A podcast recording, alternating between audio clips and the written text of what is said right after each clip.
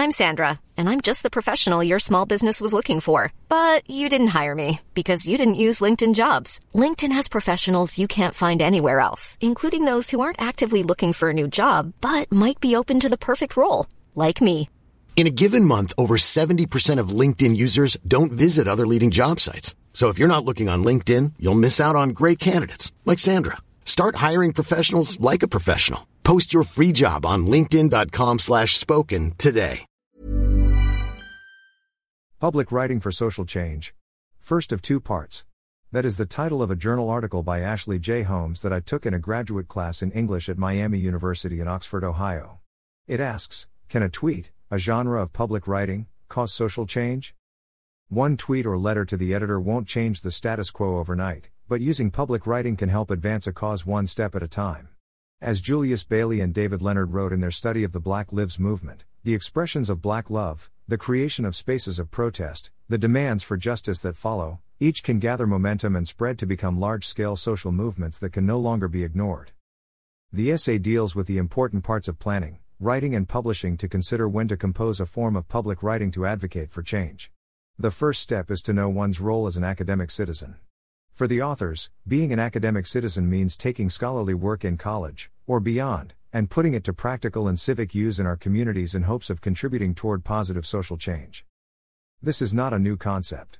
Writing in his prison notebooks in the 1920s and the 1930s, the Italian political theorist Antonio Gramsci stressed that all people are intellectuals, whether they became one through rigorous schooling, social status, or life experiences.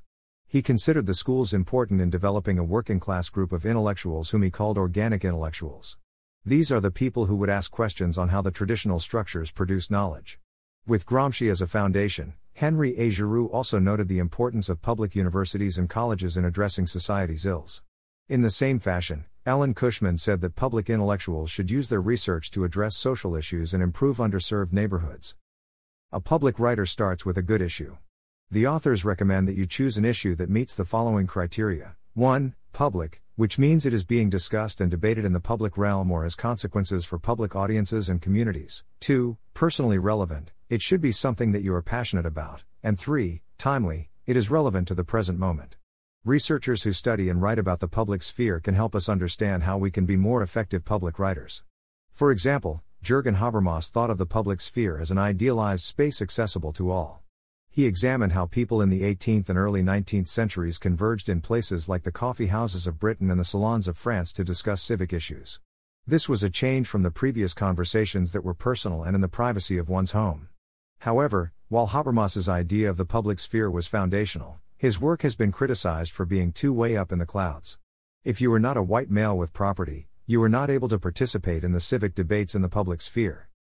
Later, Nancy Fraser and others advocated for a more nuanced conception of publics. Yes, the S on publics is important since it shows variety.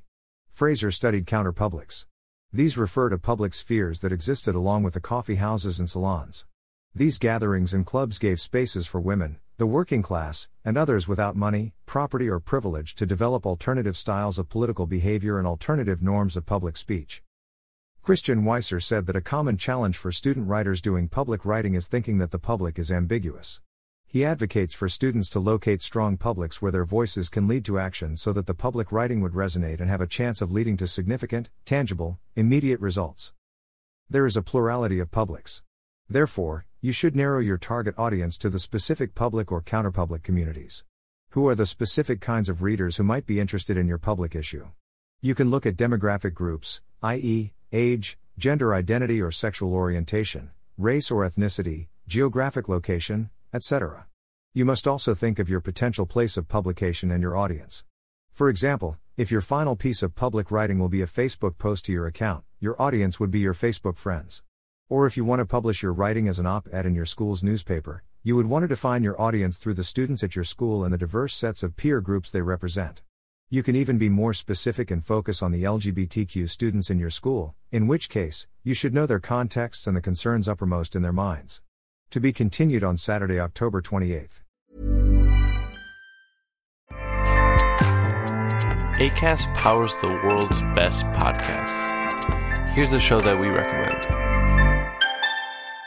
The Real Housewives is a guilty pleasure for most, but if you're looking to not feel guilty about that pleasure, tune in to Everything Iconic with me, Danny Pellegrino, where I break down all the messy moments and behind the scenes antics of Bravo's popular franchise. And on Everything Iconic, I also interview celebrity guests like Kelly Ripa, Keke Palmer, Drew Barrymore, Cameron Diaz, and more about their guilty pleasures, their past work, and so much more. So if you're pop culture obsessed and find yourself watching way too much reality TV like me, tune in to Everything Iconic with Danny Pellegrino wherever you listen to podcasts. Acast helps creators launch, grow, and monetize their podcasts everywhere. Acast.com.